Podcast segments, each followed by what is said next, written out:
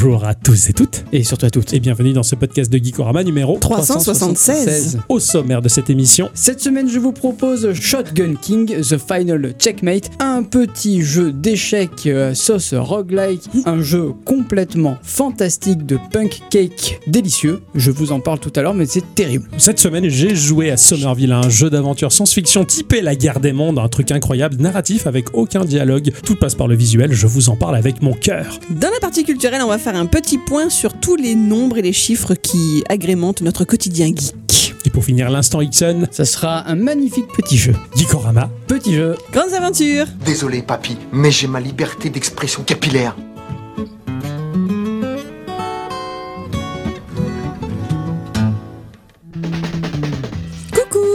Ma chère Adicyclette. Ça va Ah ouais Ouais Coucou mon cher Ixon. Coucou. Ça va Oui. La grande forme Oui. On est bien Est-ce que vous allez bien Oui, on a bien mangé, on est en forme, euh, il fait bon, il fait pas très chaud. Ouais. Tout est très bien. Mes chers amis, voilà réunis autour du Saint-Micro pour, comme euh, à notre habitude, faire une émission. Tout à fait. Mon cher Ixon, Oui. as-tu passé une bonne semaine Au poil. Ah, ah ouais, à ce point-là Non. Ah. Je- mais je voulais faire croire à tout le monde. Bah ça a mais bien je- marché, moi je, je t'ai beaucoup cru. Ah bah, je préfère cuit, moi. Mais bon, Ouais, ça, ouais, c'est. ouais. oui. Euh, non, euh, oui, j'ai beaucoup travaillé en fait euh, cette semaine. Mais j'ai eu un peu de temps parce que euh, l'espacement entre un ticket et l'autre fait que euh, je peux jouer un peu. J'ai dû un peu magouiller. C'est-à-dire? C'est-à-dire que je me suis servi de mon Shadow sur mon téléphone pour jouer à mon jeu de la semaine. C'est bien ça. Voilà, vu que je suis, j'étais cloîtré au bureau toute la, toute la semaine, je me suis dit autant magouiller comme on peut. Tout à fait. Et du coup, j'ai pu y jouer également sur mon Steam Deck, sur mon PC, enfin de partout, c'est super. Mais principalement euh, sur mon téléphone au boulot. Eh, c'est parfait. Excellent. C'est une super alternative, ça. Le xCloud et compagnie, c'est vrai que ça permet finalement de jouer, de continuer la partie, en Ah, fait. c'est ça. Ouais. Et je trouve ça plutôt sympa. Donc, essentiellement ton jeu de la semaine cette Euh, semaine. et mon jeu de la semaine prochaine également, parce que je l'ai trouvé aussi. Ah, Et qu'est-ce que nous attendons? J'ai joué à quoi d'autre? À rien d'autre. ah, ah, rien d'autre. Ouais. Bon, c'est bah, un très bon jeu. oui, oui, non, je l'aime pas celui-là. Je l'aime Moi non pas. plus, mais bon. Bon, c'est pas grave. Non, non, mais au moins, au moins déjà, t'as deux, deux jeux, mais putain, déjà, pas, pas mal, pas mal. Ouais, franchement, je- c'est deux pépites. Ah ouais, ouais, j'ai hâte, de- j'ai hâte de- C'est le même studio? Non. Mais incroyable, quoi. Je suis battu à plat de couture. hein. Mais bon? non. Ah ouais. Pourquoi? À plat de couture. Bah parce que j'arrive pas à avoir euh, autant de jeux d'un coup, moi, comme ça. Là, mon jeu de la semaine prochaine, par exemple, j'en sais rien. rien Ah encore. ouais? Je sais pas. Ah, mais la semaine dernière, tu savais ton jeu de cette semaine. donc, Ah euh, oui, oui, et d'ailleurs, euh, oui. Ma chère bicyclette, Oui comment s'est passée cette semaine? Ah, Très bien, moi j'ai beaucoup bouquiné, j'ai fini deux livres. Oh putain C'était super. J'en ai commencé un nouveau, mais il me plaît moins. Fait chier Ah, c'est bah, c'est comme les jeux, hein.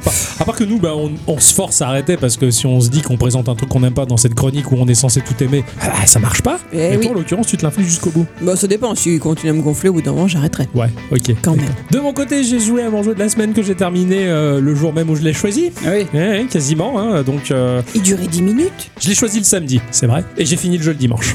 Voilà. Et je m'attendais pas à ce que ça se finisse de manière aussi euh, rapide comme ça. Mais bon, finalement, bah, ça m'a laissé tout le reste de la semaine pour jouer à ce que je voulais. et je n'ai pas su à quoi je voulais jouer. Il était perdu. Ah ouais, c'est vrai, j'ai téléchargé plein de trucs. Non, bah ça non, bah ça j'ai pas envie. ça. Donc finalement, bah, je me suis réfugié dans Binding of Isaac. Ah ouais. Donc, J'ai joué à du Isaac euh, sur la Switch jusqu'à hier où il s'est produit une révolution. Oh. Ouais, oui. Donc, euh, comme à mon habitude, je lance euh, l'App Store sur mon téléphone pour regarder un peu les jeux. Et dans les jeux à la une, les, les jeux euh, actuellement très joués, je vois euh, bah, l'icône de Binding of Isaac. Euh, Bon, euh, quel intérêt, quoi. Cette version-là, elle est pas mise à jour depuis tellement longtemps que je, je vois pas pourquoi. Donc, euh, bah, j'ouvre, je regarde la patch note. Toutes les extensions, ils sont jusqu'à Repentance. Ah, Là, tu te dis, euh, ouais. Ouais, ça fait plaisir, ça. Ah ouais, ça fait plaisir. Alors bon, le, je l'avais déjà acheté sur iOS donc euh, à, à l'époque, Mm. donc bah, je retélécharge le jeu et là je m'aperçois bah, que le titre du jeu, bah, c'est pas repentance, tu vois. Donc je me dis, quelle est cette arnaque, quelle est cette diablerie? Effectivement, il y a un onglet DLC où ils y sont tous et tu pouvais acheter le package pour 50 balles. Tu vois, putain, 50 balles, ça va, ouais, ça va, ouais.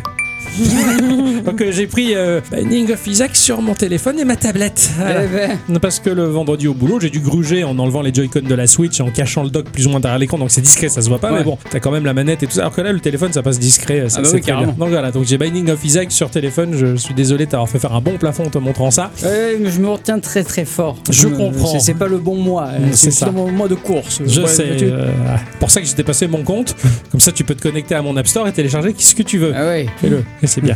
voilà. Donc voilà, ça c'était essentiellement ma semaine et mon jeu donc de la semaine qui m'a vraiment ravi et ça je- j'ai hâte de vous en parler. En tout cas, faire un petit tour de table, ça vous dit? Ah oui. Allez, faisons un petit tour de table pour partager à nos éditrices et nos auditeurs, comme à leur habitude, deux news que vous avez sélectionnées à la volée. Et Dieu sait que c'est compliqué l'été de trouver des news. Alors moi j'ai moi, j'ai pas galéré. hein. oh la chance, Ah, moi, vraiment pas oh, galéré. hein. Parce que si vous êtes un habitué de notre Discord, vous le savez sûrement, moi j'aime bien régulièrement tester des jeux en stream. Ouais, Alors je sais qu'il y a pas mal de gens qui font ça, ouais. mais même si depuis quelques temps c'est un peu compliqué de, mêler vie perso et euh, vie euh, geeko, promis Pierrot, je viendrai jouer à Isaac avec toi. Eh ben figurez-vous que le stream de jeu sur Discord va être accessible sur la Xbox.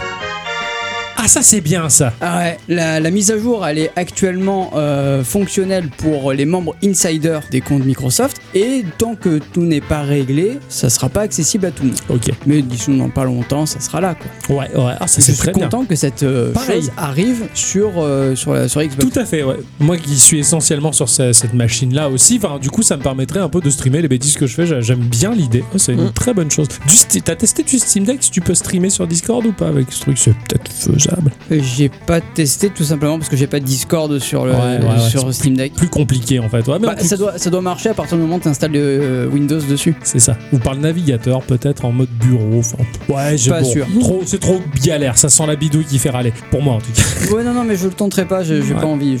J'ai un PC pour streamer. Mais oui, c'est ça, c'est ça. T'as déjà tout Ça ce qu'il faut. suffira. Large, large. Ah, trop bien. En tout cas, ça c'est une bonne news. Décidément, de mon côté aussi, une nouvelle news jeu vidéo m'a fait kiffer. Il s'agit du jeu Paper Trail du studio britannique Newfangled, qui s'est chargé et du développement et de l'édition. C'est un jeu d'aventure et de casse-tête très joli, en vue de dessus, dans un monde en papier. C'est comme si vous aviez des feuilles différentes représentant le décor, posées les unes à côté des autres, et pour pouvoir créer le chemin qu'empruntera l'héroïne Paige, vous devrez plier les bords et les coins du papier. Ah, c'est Je viens marrant, de me faire la référence que Page, c'est P-A-I-G-E, mais du coup, ça fait page. euh, Bah oui, ouais, vois, c'est- ça se prononcerait comme page.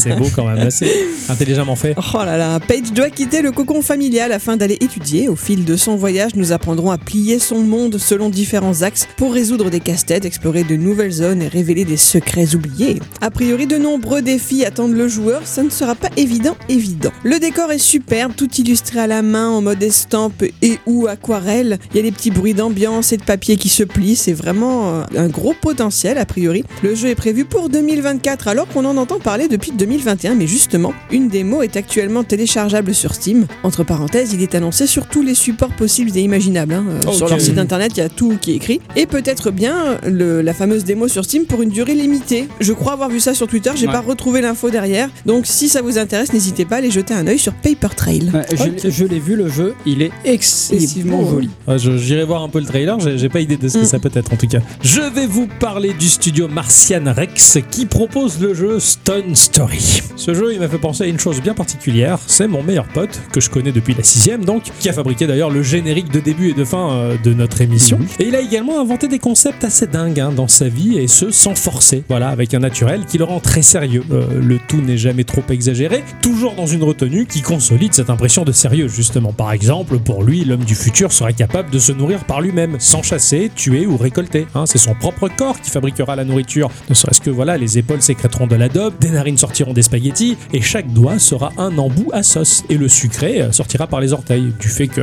la majeure partie de la population manque de souplesse, eh bien, il faudra s'entraider pour avoir du sucre, pour éviter le surpoids et le diabète. Pas mal quand même. Ça, c'est bien pensé, Ouais. je trouve, tu vois. Ceci dit, son idée des décolletés de dub était vraie. Eh oui, Pour lui, dans le futur, euh, si les femmes avaient des décolletés de boobs, les hommes auront un jour des décolletés de bites. Et c'est arrivé. Là, Ouais. il y a eu un créateur de mode qui a fait ça. C'est ça. Donc bon. on a bien ri quand même. Après, voilà. C'est pas arrivé dans la grande distribu- distribution, on sait bien que Pas les- encore. Voilà, on sait bien que Ouais, les créateurs de mode ils foutent de l'argent en l'air sous prétexte d'être sous coke. Alors au collège, euh, bah, il me coursait, il courait après moi à vive allure et je tentais de me débarrasser de lui en lui jetant un bâton au travers de la gueule. Le bâton en rebondit sur lui sans l'arrêter une seule seconde. Sa conclusion était bien sûr tant qu'on court, on a pas mal.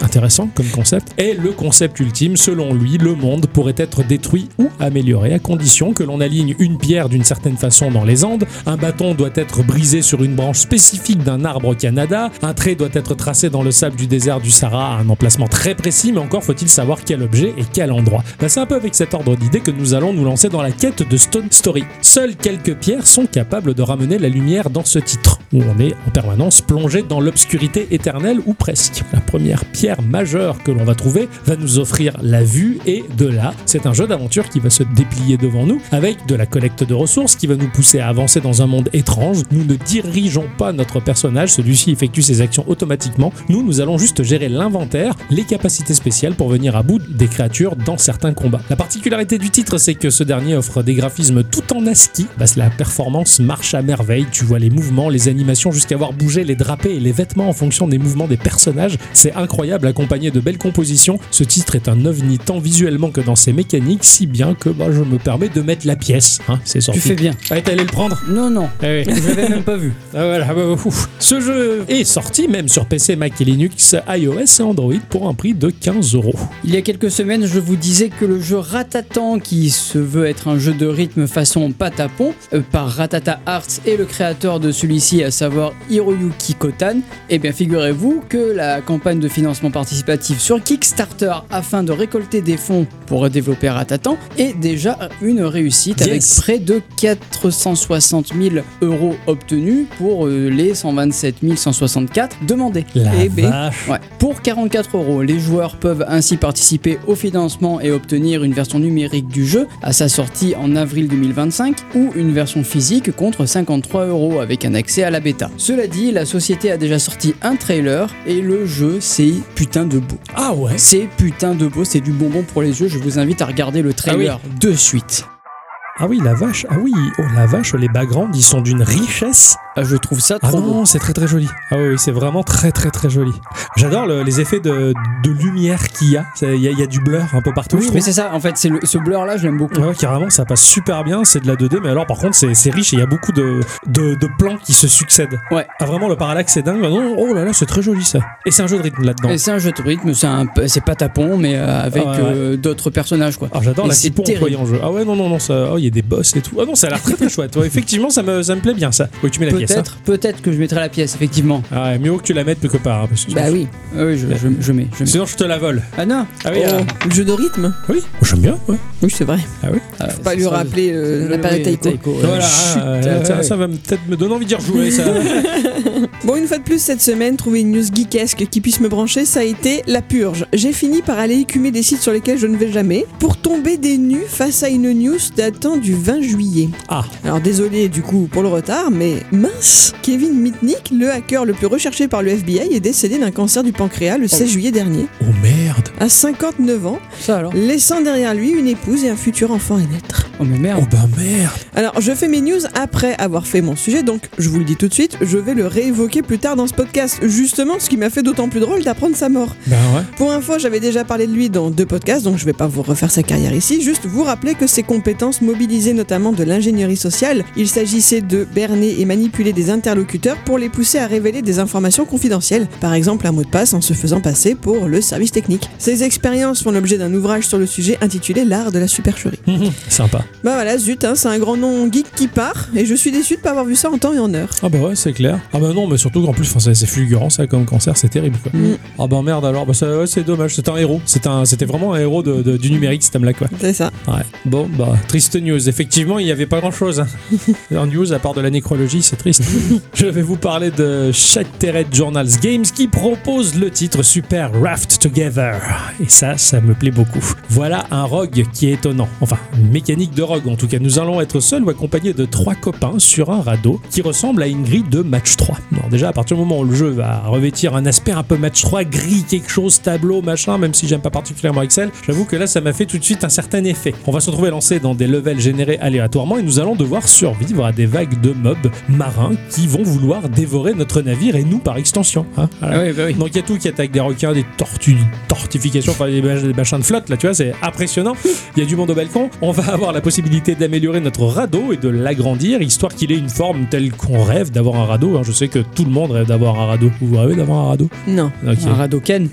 Super. Des améliorations pour notre perso et son armement et euh, un mode horde très soutenu dans un jeu au graphisme pixel très mignon avec de gros cernets noirs BD. Ça a l'air super de jouer à plusieurs à ça. Ça m'a vaguement évoqué aussi euh, l'incroyable Pink River que j'ai présenté dans l'épisode de 224 de Geekorama et même dans son gameplay ça fait un peu penser à Hunter the Gungeon. Enfin voilà, ce jeu, mon cher Ixon, j'aimerais bien qu'on se le fasse à deux. Si Voilà. Hein, tout ce que je souhaite en tout cas, c'est que dans ce jeu, on puisse gagner l'objet patin à glace pour pouvoir euh, bah, me faire péter une dent pourrie quand ça va pas. et si jamais euh, bah, je peux me couper la main et comme ça, si j'ai un ballon de volet, bah, je peux dessiner un visage et y caler des bouts de palmier. Quoi de plus beau que de voyager sur les flots à la dérive sur son radeau avec un ballon appelé Wilson. C'est vrai. Le jeu est sorti sur Windows pour une vingtaine d'euros et sincèrement, bah, j'aimerais bien qu'on fasse ça. Ah, bah, qu'on si ait tu notre veux. Wilson. Ah oui. J'ai vu une BD traumatisante avec ça. Wilson? Ouais. Une BD Ouais, une petite BD, le genre que notre cher RT aurait partagé. Ah oui, un truc de 4 ou 5 cases Voilà, tu vois, tu vois une fille assise sur un lit qui dit Ah, c'est vous le mec qui était tout seul sur une île Et lui, il lui répond Tais-toi, aimez ça, et il lui tend un Wilson. Super. Ah, j'adore. C'est c'est rigolo. Ouais, Ça, ça me fait rire. Il y a que ça qui lui fait de l'effet, quoi. Euh, je- Ah, j'aime bien. ouais. tout gâché le film. Euh, oh, ouais. Parce que les, euh, les cutscenes, on sait pas ce qui s'est passé avec Wilson. Il faisait pas que lui parler. Hein. Attention. Il est Ok, resté combien de temps sur cette île? Rappelez-moi. Plus de deux ans ou quatre ans, je sais plus. Je sais plus. Quatre ans, je trop crois. longtemps, en tout cas. Ouais. Trop longtemps pour qu'il ne se passe rien avec un Wilson. Mon cher Ixon, Oui, à quoi as-tu joué? Je suis très curieux. cette semaine, j'ai joué à Shotgun King The Final Checkmate. Le jeu, Shotgun. le jeu d'échecs avec les, les- Oui, Oui. il est bien, lui. T'as t'as déjà joué? Non, j'ai toujours rêvé. Ah ben voilà. Oh putain, trop bien. C'est sorti sur Steam et itch.io pour une dizaine d'euros et le 24 août, ça sortira sur Switch. J'ai ouï dire qu'il y avait peut-être une version mobile qui allait sortir, donc pas trop mal. Ouais, c'est bien. C'est développé et édité par Punkcake Délicieux. Ils le disent comme ça. Ah oui, oui, délicieux. C'est un duo de développeurs français. Euh, Il y a Benjamin Soulet et Rémi Deveau qui sont extrêmement puissants dans le monde du game design. Ils sont toujours à la recherche du Saint Graal et ça se voit dans tous leurs jeux. Il y a par exemple Pigment où l'on incarne un fruit qui doit repeindre le sol sans se faire toucher par des obstacles, genre des scies circulaires, tout ça. Ça a l'air de rien dit comme ça, mais je vous assure que pour avoir testé, et je voulais plus m'arrêter. Je, j'en reviens pas, ce sont des gens de chez nous qui ont fait ça. Bah là, pour, pour une fois, je me sens fier d'être français, tu vois. Bah ouais, Ah, c'est trop bien. Ah, vraiment, mais alors bravo, messieurs, parce que vos, vos, à vos jeux, c'est du, rê- c'est du rêve. Ils ont un catalogue assez fourni avec toujours une idée et qui marche terrible. En plus de ça, ils travaillent avec un moteur de jeu maison, le Sugar Engine, qui est un dérivé du Lua. C'est pour aller vite, hein. ça Oui. va ressembler à ce que fait la Pico 8. Ouais, d'accord, ok. Visuellement, on voit à peu près de quoi il est capable le moteur. C'est ça. Et quand je vois la patte graphique de leur jeu, moi, je surkiffe. Ah mais pareil, pareil. Et si vous aimez ce qu'ils font, vous pouvez les soutenir sur Patreon ou pour 3 euros par mois. Ça vous donne accès à un jeu par mois et qui a toujours une mécanique euh, différente. Un jeu Euh, par mois. Un jeu par C'est ouf, mois. hein Mais c'est Et les incroyable. mecs ils tiennent la, la cadence. hein. mais ils C'est- sont incroyables. Ah ouais. Ouais. Ah, ça vaut vraiment le coup là pour, le coup, pour 3 balles le Patreon pour les soutenir et ah ouais non j'aime beaucoup l'idée. Ah, et, et ils, ils méritent vraiment d'être mis en lumière. Ah carrément. ouais. Mais ce n'est pas tout parce qu'en plus de ça, ils sont accompagnés d'un certain dénommé Pentadrangle qui est... Oui Bah, on t'en a déjà parlé. Ouais, bien sûr, j'en ai déjà parlé. C'est un compositeur de musique euh, pour le jeu vidéo qui a notamment travaillé sur Cyber Shadow que j'ai testé dans l'épisode 246 ou Spicy Piggy que j'ai testé dans l'épisode 144 et il a fait toutes les musiques des jeux euh, punk cake délicieux. Bon compositeur. Enfin j'aime bien la dynamique Oui, de ces morceaux. j'aime beaucoup aussi. Shotgun King est un jeu assez particulier car il va habilement mélanger le jeu d'échecs et le roguelike avec une histoire qui est très très très très très très très très très très second degré. Et d'ailleurs, euh, il a gagné le premier prix du concours Lundunder en 2022 avec euh, la première version qui posait les bases et un concept innovant. Les votes du jury ont été confirmés lorsque le jeu a été mis sur itch.io, là où il a été téléchargé plus de 70 000 fois quand même. Joli. Les développeurs ont décidé de créer une version Steam pour le grand public, Ok. en y ajoutant un mode histoire et un niveau de difficulté différent. Dans ce jeu, nous allons incarner le roi noir. hein. On règne sur le royaume depuis des lustres et on en profite. hein. Et euh, bien sûr, on est tyrannique avec nos, nos sujets. À cause de ça, les sujets vont se rallier au roi blanc qui leur donne un meilleur salaire et qui respecte leur travail. D'ailleurs, il y a même la reine qui s'est barrée. Ah, ok. Le dernier à être parti, bah, c'est le fou. hein. Il déclare au roi noir que même si sa fureur pouvait encore être crainte, il ne devait pas se venger, sinon il serait mis en échec. Oh, Voyez le lien bien, bien joué ça. Ça en a été trop pour le roi, il a pris son fusil à pompe et n'ayant plus rien à perdre, il s'est décidé d'aller attaquer le royaume du roi blanc. C'est génial. Voilà. Oh le background est ouf quoi. Ah, j'ai- halluciné comment les mecs ils sont arrivés à faire ça. Ils à ont- tout caser. C'est Ouais. ça. Ils ont créé la profondeur dans... et le background d'un jeu d'échecs. quoi. C'est ça. Ah, c'est génial. En plus, c'est raconté euh, un peu façon BD avec euh, une grande case, tu vois, avec des dialogues Enfin, c'est vraiment bien.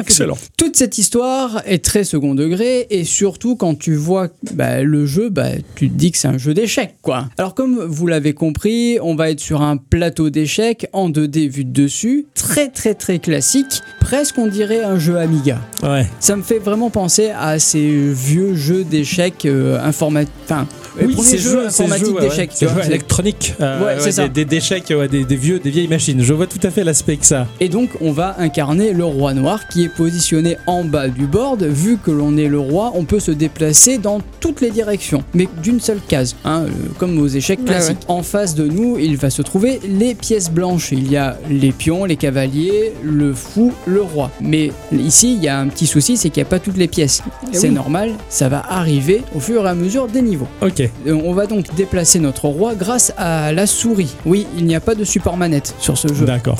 En restant près du roi, il va y avoir un- une petite flèche rouge qui va symboliser la direction que l'on peut prendre. Ou si on éloigne le curseur, il va y avoir un arc de cercle qui va nous symboliser la zone de dégâts. Il faudra également bah, faire attention à la distance parce que au plus tu es loin, au moins tu fais des dégâts, voire même tu rates le tir. D'accord. Et à chaque fois que tu vas te déplacer, tu vas recharger ton gun. C'est du tour par tour en quelque sorte. En, en quelque sorte. Voilà, tu fais ton tour, tu tires, l'adversaire réplique et ainsi de suite. Exactement. Ok, d'accord, d'accord. Exactement. Une notion de portée. Ouais. Parce que shotgun, c'est un fusil à pompe. Ah ouais Ah ouais, donc effectivement, c'est des gerbes de plomb, ça va pas loin. Donc en fait, au plus tu vas être proche de ton ennemi, Plus tu vas faire du au dégât. plus tu vas faire des dégâts. Logique. Chaque pièce d'échec adverse va avoir une barre de vie. Le roi a évidemment plus Beaucoup de vie ouais. qu'un fou, qu'une tour, qu'un pion. Ok, d'accord. Hein c'est hiérarchisé. Exactement. Les pièces blanches, si vous connaissez un peu les, les échecs, bah, les pièces vont se déplacer de la même façon que dans le jeu d'origine. Le cavalier va aller en L, le, le fou va aller en diagonale, Ouais, la tour va aller tout droit. Ah, c'est génial. Donc il respecte, Voilà. il respecte bien ça. J'ai jamais joué aux échecs. Par contre, j'ai toujours regardé. Jamais- je, je mate. Ouais. Ouais, bravo. Moi, je zappe. Par contre, un truc vachement bien, c'est que si tu te rappelles plus des directions que vont prendre les pièces, tu as toujours un rappel en passant la souris dessus. D'accord. Et ça, je trouve ça Ah, pratique. sympa. Et t'as t'as Ok. pas genre les, les cases adjacentes où tu peux aller en surbrillance Je vais, je vais y venir. Quand tu vas dégommer un cavalier, un fou ou une autre pièce, à part les pions, tu vas avoir l'âme de cette pièce qui va se stocker sur un côté du board. À savoir, si tu cliques sur cette âme, tu vas pouvoir te déplacer de la même façon que la pièce en question. D'accord. Par exemple, si tu Une tues fois? un ca- une fois. Mm. Si tu tues un cavalier, tu vas avoir l'âme du cavalier et donc du coup tu vas cliquer sur l'âme du, cavalier et tu vas voir en surbrillance les cases dont tu peux te, déplacer. D'accord, ok. Et ça, je trouve ça ultra Ouais. pratique et ça peut Et te malin. sortir d'une situation Ouais. ultra compliquée. Ouais, Parce que tu peux pas te déplacer autant de fois que tu le veux dans, Mm. sur le board. Ouais, ouais, ok. Putain, c'est bien pensé. Voilà. Ah, c'est fin. Par exemple, si tu as une pièce en face de toi qui va te tuer tu peux pas bouger, tu peux utiliser l'âme de cette pièce en question Et pour te sortir de cette mauvaise et Tu passe. saisis ces déplacements, ces possibilités. Oh, c'est incroyable. Et je trouve ça fabuleusement bien foutu. Ah mais carrément, c'est du, du coup t'as d'autant plus l'en- l'envie de récolter les âmes des autres pièces Mais histoire du de. coup, ça te pousse à. Mais tu peux en avoir qu'une. Eh oui oui, du coup faut choisir en même temps laquelle tu gardes. Enfin, Ah non, déjà- ah non, t'as pas le choix. C'est-à-dire que si tu tues un, un Ah, si tu cavalier, tu, stockes son âme. Tant que tu l'as pas utilisé, tu peux pas en avoir une autre. Ok. Ah d'accord, donc si tu tues une autre pièce, tant que t'as l'autre âme, bah tant que tu l'as pas utilisée, Voilà, tu tu la gardes. Ah ok d'accord, ça marche dans ce sens-là. Ou complexe. À chaque déplacement, donc le roi euh, noir va pouvoir recharger son shotgun et pourra tirer deux cartouches. Ok. Le jeu il est sympa parce que quand même, même si t'as pas de point de vie, toi, tu te fais toucher une fois, T'es mort. t'es mort. Le jeu il va te mettre deux boucliers. À savoir, si il t'empêche de te déplacer, ça veut dire que il y a une menace. Mais c'est que deux coups par tour. T'as deux cœurs bleus quoi, on va dire si j'ose dire. C'est un peu ça. Alors le truc bien c'est que même si tu forces, c'est-à-dire que si tu cliques deux fois, il va se mettre à tirer ou à se déplacer, tu risques ta peau. Ouais. Mais des fois tu te dis non non mais je veux quand même tirer parce que si je tire, j'arrive à, à tuer le roi et donc du coup tu gagnes. Ouais, ok, d'accord. Tu C'est un choix stratégique en fait. Est-ce que je me protège ou est-ce que je bute ou je me déplace? Mais dans tous les cas, même si t'as as certains cas où t'es obligé de franchir la ligne rouge. si Ouais, d'accord. Ce qui est aussi bien, c'est que les pièces blanches vont trembler après chaque tour. Ça va symboliser la pièce qui va euh, bouger ensuite. Ça va annoncer, ben voilà, il y a Lui, il va celle-là agir, et celle-là ouais. qui vont bouger. Ouais, d'accord, ok. C'est c'est pas mal, ça te permet de, de voir un peu la stratégie que tu peux mettre en place. Les, les pièces adverses, elles ont des attaques distan à distance comme toi ou pas? Non. C'est que du corps à corps, pour le coup. Oui, bah, par contre, elles sont- ils sont- vu qu'elles sont plus nombreuses, Oui, oui, t'es super entouré d'une horde. quoi. Voilà, Ouais, c'est T'es ça. seul face à tous presque. ouais. donc comme je le disais, si tu viens à te faire toucher, la partie est finie. Mais si tu tues le roi adverse, même s'il reste d'autres pièces sur le board, tu passes au niveau supérieur quand même. Le but, c'est vraiment de tuer le, Le roi. roi, bah, comme Ouais, aux échecs. Comme aux échecs. Ouais, Voilà. comme aux échecs. D'échecs, tout à fait. Au niveau suivant, il va y avoir bah, plus de pièces blanches, comme plus de pions, mais aussi peut-être une tour. Ouais, Ça- et c'est à chaque fois, mesure- ça augmente. Ouais. Tu vois les autres pièces que t'avais pas sur le plateau avant en tout cas. C'est ça. Et c'est là où d'a- d'ailleurs j'imagine hiérarchiquement ils vont te mettre des pièces de plus en plus complexes, qui ont des capacités de plus en plus fortes pour créer la, la difficulté C'est ça. Et elles sont placées sur les vrais emplacements de jeux d'échecs? Euh, il me semble bien, ouais. D'accord. Si, si j'ai bien tout retenu, oui.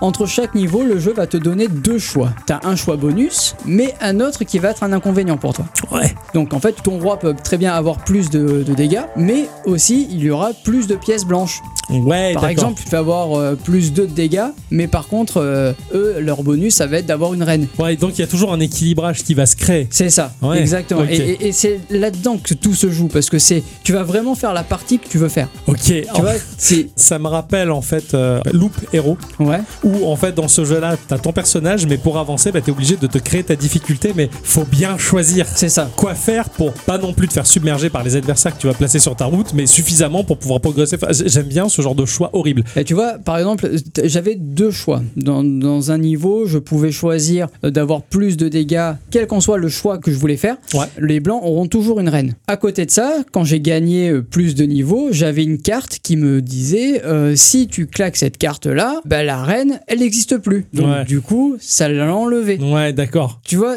c'était toujours un- une notion d'équilibra- d'équilibrage et qui est vraiment bien, bien pensé. Putain, c'est balèze et c'est chaud de penser à un jeu dans ce sens-là. Enfin, le, le moindre choix du développeur qui peut être un peu trop exagéré peut fracasser la méta du jeu. Putain, c'est réfléchi euh, Ouais, ouais, ouais, bien belle bien manière. foutu. Donc au plus tu vas avancer dans les niveaux, au plus ça va se complexifier, mais on va gagner des caractéristiques ou euh, en bonus d'armes. Par exemple, tu peux avoir bah, euh, une lunette pour ton shotgun, euh, tu peux raviser donc plus efficacement, c'est-à-dire qu'au lieu d'avoir un cône de visée, là ça va être vraiment juste, juste une ligne, Ok.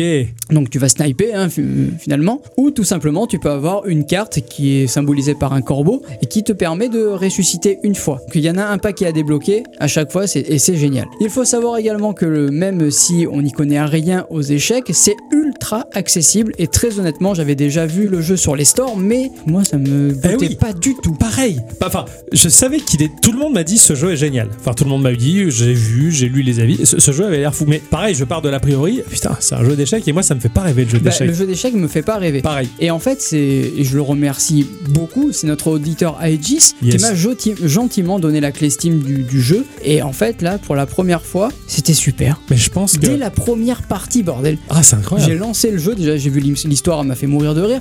Mais après, tu fais une première partie, tu comprends pas tout, t'en fais une deuxième, tu commences à comprendre, une troisième, et puis, et puis tu t'arrêtes plus jamais. Et c'est trop bien. Et ça fait partie des jeux typiques où je dis, bah en fait, si tu testes pas, tu peux pas savoir. T'as beau voir le visuel, t'as beau voir de vidéos, machin. Il faut, il faut y jouer. Il faut y Le- jouer soi-même, vraiment. Le, le gameplay, il est ultra bien pensé, ultra bien huilé, et, et je pense que, et franchement, ça, ça marche du feu Ouais. de Dieu. Vraiment, ouais, ça marche carrément. vraiment bien. Ce jeu-là, c'est terrible, mais t'as, alors t'as des jeux, ils ne, ils, qui ne font pas, ils, te- ils ne te font pas ressentir ça. Mais pour moi, tu sens que c'est un jeu, c'est terrible ce que je veux dire pour ceux qui ne le sont pas en tout cas, mais qui a été fait par des gens vraiment intelligents. Carrément. Qui aiment la règle de jeu, qui aiment les règles de jeu, les contraintes, jouer avec ça, les règles, les contre-règles pour mettre en place quelque chose de, bah, de chiadé en fait, qui fait marcher ta cervelle quoi, et, et qui en plus t'éclate et te fait rire. Pour moi, il y a tout de bon là-dedans. Et, et puis c'est surtout que si tu veux pas te la jouer trop stratégie, tu peux y aller en mode En un peu bourrin. ça passe. Ouais, ça peut passer, ouais, tu peux Vraiment, encore t'en sortir c'est- super. Et moi, je voulais pas quelque chose de trop stratégique. Je Ouais. pensais vraiment que c'était un jeu ultra stratégique, Ah oui, oui. version jeu d'échecs. C'est ça, tu Et te dis, fait, je vais tomber sur du Into the Breach ou un truc du genre. C'est un jeu d'échecs amusant. Ils, ont pris le jeu d'échecs, ils, ils ont fait la bouillasse. là. Là, ils ont fait la et soupe. ils ont, ils ils l'ont, ouais,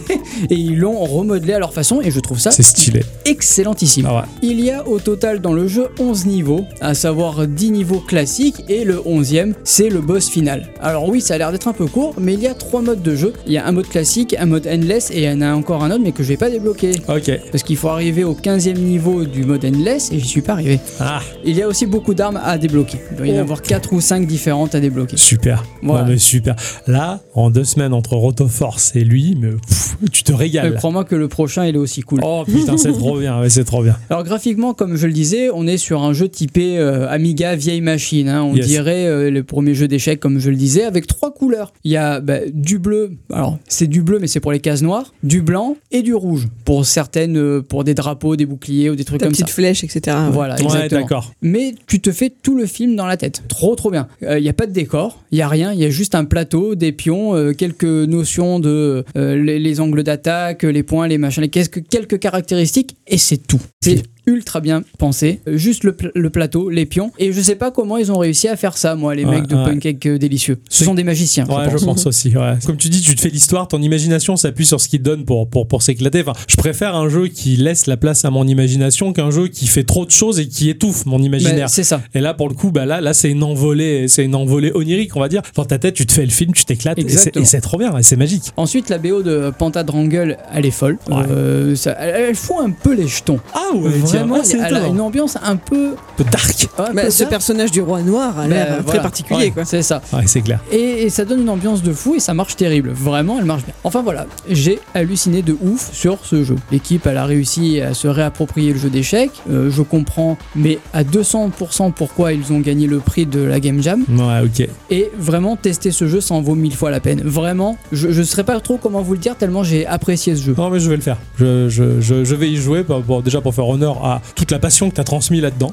Euh, franchement, tu, moi, tu m'as conquis. hein, ça- t'as- ton, ton test, là, c'était un tsunami, tu vois. Et j'ai- écarté les bras à la, à la, à la t'as rose. ou- écarté les cuisses, Voilà, ça t'en sais rien. Il y a la table qui masque le truc. Mais là, j'ai écarté les bras, je me suis laissé emporter par la wave et c'est trop bien, quoi. Là, je, franchement, je kiffe la, la wave avec mon mec. hein, je, peux, je peux le dire, hein, la, la vibe. Elle disait, qu'est-ce qu'elle disait l'autre là La vibe. Ouais, c'est pareil. du coup, là, vraiment, je, non, je me laisse emporter, c'est trop bien. J'ai confondu ce jeu-là. J'étais persuadé que moi, il était question de, de Pawn Qui est un jeu d'échecs roguelike sur un plateau. Ouais. Et j'étais persuadé qu'il était question de ce jeu-là. Et Ah. pour moi, je jouais à ton jeu sur mon iPhone depuis quelques temps. Là. Je me dis, trop bien ce jeu. Bah, en fait, non, c'est pas du tout le bon. Ah Je me ouais, suis trompé de jeu Parce que complètement. du coup, c'est toi qui as dit que c'était un jeu roguelike et du coup, je cherchais le son roguelike là-dedans. J'étais paumé quoi. ouais, non, non, non, non, bah non, pas du coup. euh, bah voilà, attends, c'est toi qui avais le bon jeu. Bon, moi, j'ai l'autre. c'est pas mal, mais c'est pas du tout le, même délire. hein. Ah ouais, non, non, non. Ah ouais, non, non, ah, mais c'est c'est marrant. Euh, ok. Euh, bah, je vais choper ça d'une manière ou d'une autre s'il est sur Steam. euh, Il, est, il est sur Steam, euh, il est sur itch.io. ouais, euh, ouais, il est un peu partout. ouais. Ok. Et puis il arrive sur Switch bientôt, euh, peut-être mobile. Oui, qui sait. ouais, peut- ouais, en fait, je vais peut-être attendre, attendre, mobile ou Switch. 24 c'est août, hein, il me semble, pour la Switch. Yes, 24 C'est août, j'aurai pas le temps, il y a tout, quoi. Il y a tout qui sort, quoi. Il y a Sea of Stars, il y a, il y a tout- il y a les robots géants. Oh putain, il y a un gamin. Oh là là.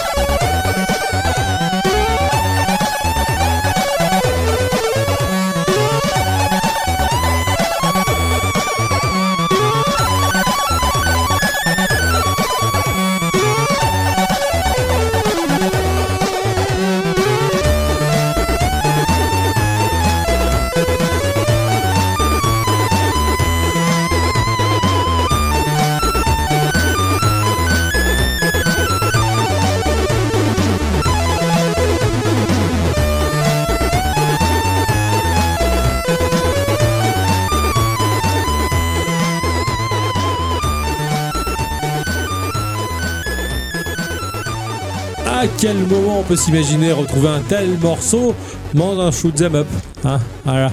Ah ouais Ah, je sais pas, ça me choque pas. Ah ouais, moi j'aime bien parce que toutes les BO euh, composées par Jero Entel à l'époque du Commodore 64, tu sens que ce mec-là, le jeu vidéo, il joue pas trop, mais qu'il était bon compositeur et qu'il s'éclatait à faire des morceaux sur cette machine. On lui dit tiens, vas-y, fais ça. Euh, Ça fait plus euh, shoot up que Tintin. ah, pour moi, c'est la même gamme.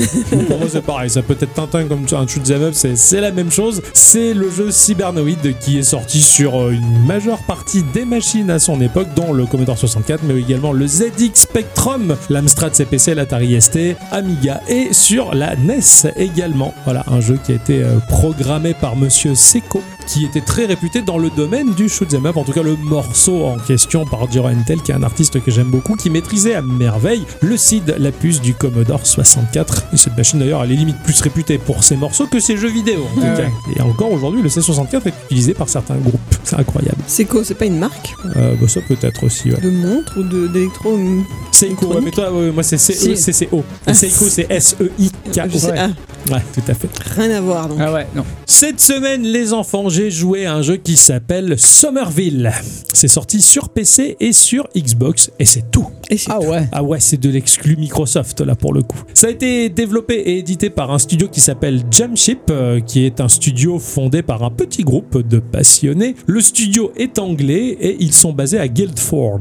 Ils ont un seul titre à leur actif, donc qui est Somerville. Cela dit, un certain Chris Olsen du studio Thunderful bah, ont décidé de racheter le studio Jamfish en 2022. Donc le studio est anglais et suédois maintenant. hein. Ce studio suédois, Thunderful, ont proposé des jeux ne serait-ce que Planet of Lana, par Ah oui. exemple. Voilà. Mm. Somerville est un titre sous la houlette d'un certain Dinopathy qui est connu, non pas pour aller aux toilettes, comme on pourrait le croire dans le sud de la France, parce que le c'est chez nous, c'est ça. C'est la blague qui fait rire que nous. Ouais, c'est ça, ça c'est blague locale, ça, tu vois. Dinopathy qui a fait, euh, bah, ne serait-ce que Inside et Limbo. Ah ouais. Voilà, ce qui Ah ouais. explique beaucoup de choses euh, pour Somerville et son ambiance. Je connaissais Jimmy, mais Jimmy Somerville c'est un mec qui fait de la musique nulle. Comment il était jugé quoi Oh, mais il a- Bah, c'est pas terrible, hein. Il a, il a sûrement raison. C'est un jeu d'aventure au gameplay léger typé euh, science-fiction. Le jeu va commencer avec une vue aérienne vraiment très en hauteur d'une route plongée dans le couchant, on va dire, une ambiance assez sombre. Il y a une musique plutôt lourde et plutôt ambiante et euh, on va suivre une voiture. On voit le halo des phares, elle croise d'autres bagnoles. Cette voiture va arriver euh, à la maison, elle va se garer dans le garage. Les portières s'ouvrent, on voit une famille qui sort, un papa, une maman, le toutou et un bébé. Il est tout frais celui-là, tu vois, il est tout neuf. L'ambiance est entre chien et loup, on voit que le soir tombe. Il y a une ambiance un peu sinistre, le décor est très écossais, on va dire. Voilà, Tu veux dire que les décors euh, euh, écossais sont tous euh, sinistres? Complètement. Un endroit où il y a très peu d'arbres, j'ai l'impression que les gens vivent sur une éponge verte géante.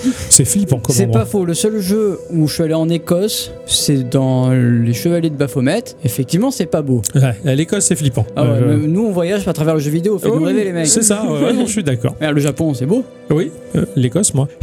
Adi n'est pas d'accord. J'ai joué à GeoGuessr, je suis tombé sur des endroits du Japon qui faisaient pas rêver une seconde. hein. Probablement, mais au moins en C'était Écosse, hyper eux, ils ont crado. pas le choix, c'est pas beau tout le temps. C'est pas lui qui avait sorti les biscuits, là, les petits écossais? Oui, c'est ça, Ils des exactement. kilts. Ils sont Ouais. dégueulasses, ils sont à l'algue. bleh. N'importe quoi. Toute la famille dort sur le canapé alors que la télé se met à déconner. Il y a le bruit de la neige et ça va réveiller le bébé qui va descendre du canapé, se mettre debout et nous offrir le contrôle de l'enfant. On marche un peu à tâtons, difficilement. On va explorer une maison bah, qui, à part à la lumière de la télévision, est plongée dans le noir complet. Et sur le coup, je, me suis dit, mais c'est complètement horrifique. Qu'est-ce qui va attraper le gamin euh, dans le noir? Je m'attendais à tout. Ça t'apprend également les bases du gameplay, les déplacements, les interactions avec le décor. On va se balader dans la maison et depuis les fenêtres va nous parvenir une étrange lumière de couleur rose. Tu sens qu'il y a quelque chose d'anormal dehors. L'ambiance, elle est pesante et dehors, tu as ces flashs, ces lumières. Tu, tu comprends pas trop ce que c'est. On va cheminer avec le gamin dans la cuisine. Dans la cuisine, on va voir d'autant plus les lumières euh, au travers la fenêtre. Donc, bah, le gamin va ouvrir les tiroirs pour monter sur le plan de travail, essayer d'atteindre la fenêtre, l'ouvrir et chuter dans la poubelle. La caméra va faire un travelling vers les parents qui se réveillent et euh, bah, nous allons incarner euh, le père de famille. La maman récupère le bébé, va le nettoyer et le chien, lui, va dehors. Hum, Donc, on suit le clébard. Donc, effectivement, je vois pas plus de lumière que ça. Je récupère la gamelle du chien et euh, je retourne à la maison. Maison, je vais à la cave, je prends le paquet de croquettes et je vais pour verser les croquettes dans la gamelle du chien lorsque la maison, elle est ébranlée par un bruit incroyable. Et là, toute la famille sort à l'extérieur. Et à l'extérieur, dans le ciel, il y a un énorme monolithe flottant, mais gigantissime. Et des silhouettes de plus petits monolithes, tous avec un mouvement très lent, descendent vers la Terre. C'est des Xbox? Ouais, non, pour- bien plus long, bien plus en, en hauteur que la Xbox. La, la Xbox, c'est un monolithe ramassé. Un peu. Ah ouais, un peu PlayStation. Il n'y a pas de singe qui tourne autour ou- Non, non, non. Par Ni de petites filles qui cassent des poupées. non Ça, c'est dans Barbie. Il y a l'armée, l'armée de l'air, il y a les avions, ils canardent ce truc qui ne moufte pas, qui ne bronche pas, et tout s'effondre. Il y a des cylindres qui nous tombent sur le coin de la gueule, qui, tombent dans le jardin. C'est une attaque extraterrestre, c'est une invasion. On vit littéralement une invasion avec la gravité d'une musique très sombre. Donc la famille cherche à monter dans la voiture pour s'enfuir, mais avant de rentrer dans la voiture, un de ces cylindres s'abat sur la bagnole, la détruit, donc on se réfugie dans la cave. Quelque chose transperce la maison jusqu'à atteindre la cave, justement, et de cet objet étrange sort un corps blessé, mutilé, qui tend le bras vers notre personnage principal. Notre personnage touche sa main, il y a un électrochoc, notre personnage meurt. Mais ah, Alors, euh, à- à- désolé de péter l'ambiance, hein. Mais en tout cas, ils ont vraiment eu raison, parce que c'est ce qu'il faut faire en cas d'attaque. Il faut se mettre vraiment dans la cave. C'est ce que Oui. Isaac nous a appris. Exactement. ouais. Et euh, c'est très profond des fois les caves, bien plus qu'il n'y paraît. À partir de là, euh, notre personnage va se réveiller des heures, des jours, des mois après, j'en sais rien. Le chien est resté. Sa femme et son enfant ne sont plus là. mhm. Ils sont partis. On s'aperçoit qu'on a un bras, un bras qui peut dégager une forme d'onde électrique. On comprend que c'est le don de la chose que l'on a touchée. De ce point, on va partir à l'aventure. Les plans, les caméras, les cadrages sont choisis. Peut y avoir des effets de travelling qui vont suivre notre personnage, mais essentiellement, c'est cadré de manière à offrir psychologiquement les effets bien déterminés par les équipes, ce qui offre en fait un aspect très pictural au jeu. La photographie est l'un des pivots du jeu, car au-delà de la composition du tableau, qui est toujours très joli, bien cadré, l'angle de vue va être en quelque sorte le cadre de la mise en place du level design. En fonction de l'angle de vue, c'est cet angle de vue qui va nous conduire et nous amener à cheminer dans les décors. Ah, c'est plutôt bien foutu. Alors certaines fois, tu as un vrai scrolling qui va te suivre et qui va donner un aspect un peu platformer, mais tu quittes un écran pour passer à l'autre écran, et là par contre c'est cadré d'une certaine manière et ça bouge pas, comme un Resident Evil, c'est Ouais, ouais. très changeant. Mais à chaque fois,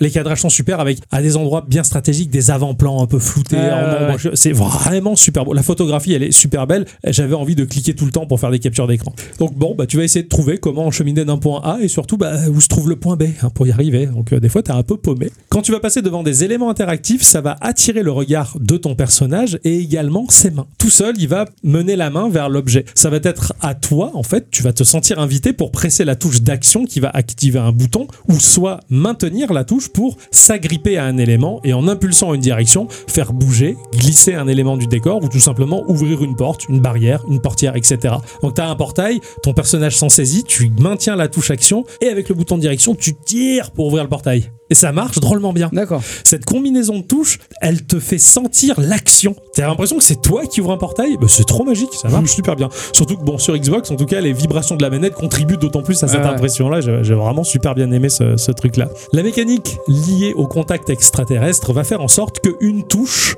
presser lorsque l'on se saisit d'un élément conducteur va en quelque sorte décupler ou suralimenter électriquement les installations. Admettons, je saisis une ampoule, une lumière, un luminaire, quand je vais presser la touche du pouvoir que l'extraterrestre m'a donné, en quelque sorte, la lumière va devenir si violente que la matière extraterrestre que l'on va trouver de toutes parts, en sorte de débris qui jonchent le sol suite à l'attaque, qui va bloquer des passages, qui peuvent recouvrir même des maisons, ces débris, la lumière suralimentée va faire fondre cette matière extraterrestre jusqu'à ce qu'elle devienne liquide. Donc du coup, tu peux te sculpter et frayer des chemins dans cette matière-là extraterrestre. En l'occurrence, tout ce qui est de fabrication terrienne, les barrières, le sol, machin, ça ne bougera pas avec ta lumière suralimentée. C'est juste cette matière extraterrestre. Ce que j'ai bien aimé, parce que quand euh, tu m'as montré le jeu, ce que j'ai bien aimé, c'est la, la- la façon dont on va fondre la matière extraterrestre. Et quand tu passes dedans, le- ça, f- la, matière me plaît bien. Ouais, ça, t'as l'impression que c'est composé de polygones légèrement lumineux, mais ça reste liquide. Pour moi, c'est très Zelda. ouais, je trouve Cette aussi. matière, et je, je- je trouve ça très Zelda, Breath of the Wild ou Tears of the Kingdom. Enfin, il y a un truc là-dedans qui Mm. m'a beaucoup plu, quoi. Effectivement. À partir de là, donc, euh, ça va impliquer de nombreux puzzles avec pas mal de réflexions euh, pour en venir à bout, sans que ce soit trop bloquant. Certaines fois, j'ai un peu galéré, mais bon. Plus tard, le jeu va nous offrir le pouvoir de faire durcir cette matière. Ah ouais, et donc, on va jouer avec les liquides et avec les solides. Par exemple, à un moment, il y avait un portail qui était rattaché à une corde qui passait par une poulie qui était au plafond et qui pendait mollement dans le vide avec un crochet. Il y avait plus loin un chariot, comme dans les mines, rempli de débris extraterrestres. Je touche le chariot, je fais fondre le liquide à l'intérieur.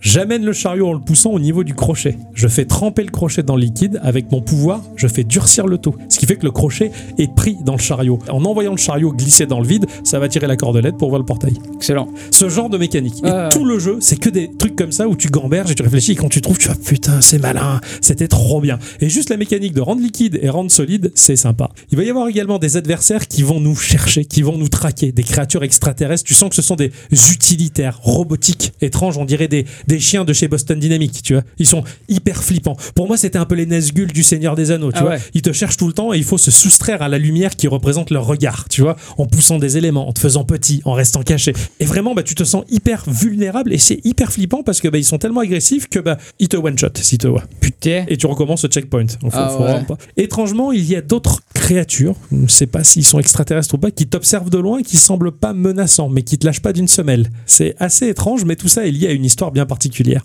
Le jeu, en quelque sorte, c'est une errance sinistre dans les vestiges d'un monde fraîchement mis à sac où les humains se sont fait bah, massivement enlevés par les extraterrestres. Pour le peu de survivants que l'on voit, ils se font happer par des lumières violentes provenant de ces cylindres en sustentation dans le vide. L'ambiance, elle est très guerre des mondes d'Orson Welles. Vraiment. Tu vis une sorte de guerre des mondes en jeu vidéo, quoi. Les rares survivants se planquent comme ils le peuvent. Et il y a notre chien, qui est notre seul compagnon, en début de jeu en tout cas, qui va nous suivre. Et j'avais très peur qu'il lui arrive des bricoles. Donc, par moment, le level design fait que tu te sépares du chien, mais le chien te retrouvera toujours un moment ou un autre, heureusement, d'ailleurs. Du coup, tu croises d'autres humains. Tu croises d'autres humains parce que tu sais bien T'as que. pas une sorte d'enquête ou quoi pour savoir un peu ce qui est devenu ta femme ou. Bah, justement, tu le comprends. Il cherche sa femme et son fils. Il Mm. veut les retrouver. Il n'y a pas de dialogue. Il y a aucun dialogue. D'accord. C'est ça qui est, qui est bien foutu. On va parcourir donc, euh, bah, comme, comme je viens de le dire, effectivement, la ville, les vestiges de cette ville à la recherche de notre femme et notre enfant, et sans aucune parole, juste avec des attitudes, le jeu véhicule, mais tellement d'émotions. La crainte, la crainte d'être traqué par ces choses, l'incompréhension face à cette invasion subie qui a détruit le monde, la solitude, le froid, l'amour, la mélancolie qui recouvre le tout, et la tristesse du drame que le jeu nous fait vivre à un moment. Vraiment, c'était Ouais, ouais. très très dur et c'était euh, c'était super beau. L'histoire a un sens du début à la fin et reste claire sans détour ni élément cryptique. Le D'accord. début, la fin, tu piges. Étrangement, bah, j'ai lu sur d'autres sites d'autres tests après avoir écrit le mien, il y a des personnes qui trouvaient le jeu trop nébuleux et je mais pas alors je me dis peut-être que ce sont des personnes qui sont pas acclimatées à de la SF ou ce genre de truc. Bah, pour ma part, j'ai trouvé ça très limpide et clair justement euh, du début à la fin et c'est ça qui m'a plu justement. Mm, ouais, ouais. On n'est pas dans une forme ouverte qui laisse supposer un million de choses. Bah non, ça s'est passé comme ça, comme ça, comme ça. Bonne chance, au revoir, merci d'avoir joué au jeu. La 3D, elle est super, le moteur est très chouette. Il y a un léger low poly qui offre en plus des proportions au personnage un peu cartoon, mais le côté dramatique du jeu, le ton qu'il prend, bah ça fait pas sourire en fait. hein. Même si c'est un aspect cartoon, c'est pas drôle. Ouais, c'est juste pour euh, la palette graphique. C'est ça, c'est une patte graphique avec un parti pris, c'est chouette, mais on rigole pas.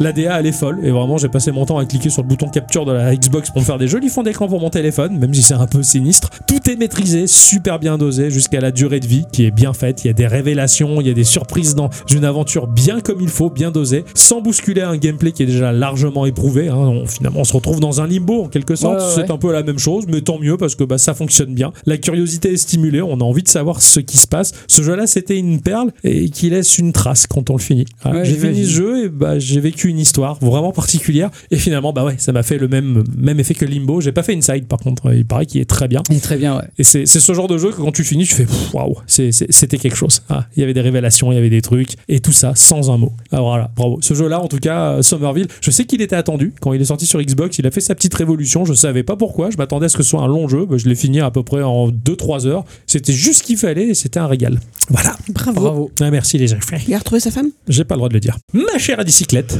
instant culture.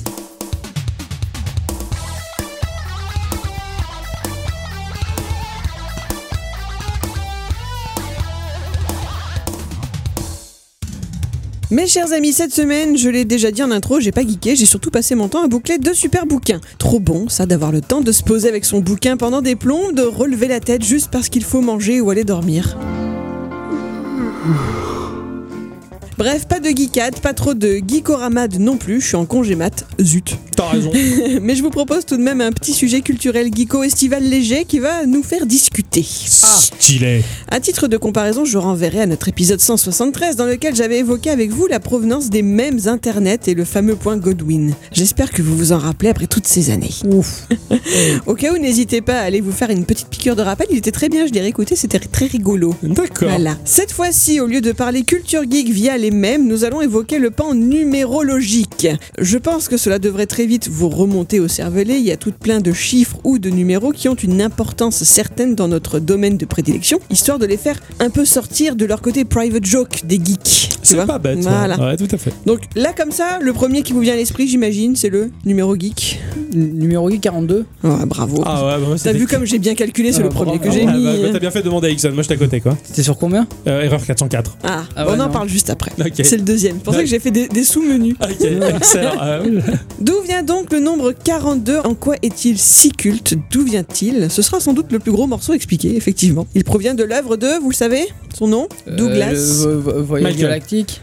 Le nom de l'auteur Ah, euh, Michael Douglas. Douglas Adams. Ah, c'est Ah pareil, ouais, c'est son ouais. frère. Bah, c'est la, c'est la famille, en fait, euh, Adams. C'est un auteur anglais dont le travail le plus connu est sans aucun doute son guide du voyageur intergalactique. Savez-vous sous quelle forme cette histoire est diffusée pour la première fois En bouquin? Pas du tout. Ah C'était un feuilleton radio diffusé sur la BBC à partir de 1978. Ah bah ça alors, un feuilleton radio? Ouais, Ah c'est un peu comme nos podcasts. c'est ça. C'est stylé. Une douzaine d'épisodes. Classe. C'est trop bien. Gros, gros succès outre-Manche qui ensuite impliquera effectivement des livres, une série télé, des jeux vidéo, un film, Ouais. etc., etc. Pour la petite anecdote, Douglas Adams a travaillé avec les Monty Python. Ok. Ah oui, oui, Ah ouais, C'est ça le explique certaines même genre, choses. Ouais. voilà. Donc 42, c'est quoi dans cette histoire? C'est la réponse à la plus grande question de l'univers, la question ultime sur le sens même de la vie. Cette réponse, 42, a été calculée par un super ordinateur appelé Pensée profonde. Oh c'est beau. C'est beau, hein? Il lui a fallu 7,5 millions d'années pour la découvrir. Ok. Voilà. Mais la question en elle-même, quelle est-elle? Eh bien, personne ne le sait, et ce sera justement là tout le sujet de ce feuilleton, ses protagonistes partant dans une folle quête humoristique pour la découvrir. Donc, je vais pas tout vous faire l'histoire. Bien hein. sûr que non, Voilà. mais bon d'accord, ok. En gros, l'ordinateur pensée profonde t'explique que pour avoir la question à sa réponse, il faut qu'il construise un autre super ordinateur. Ce super ordinateur, ça va être la Terre.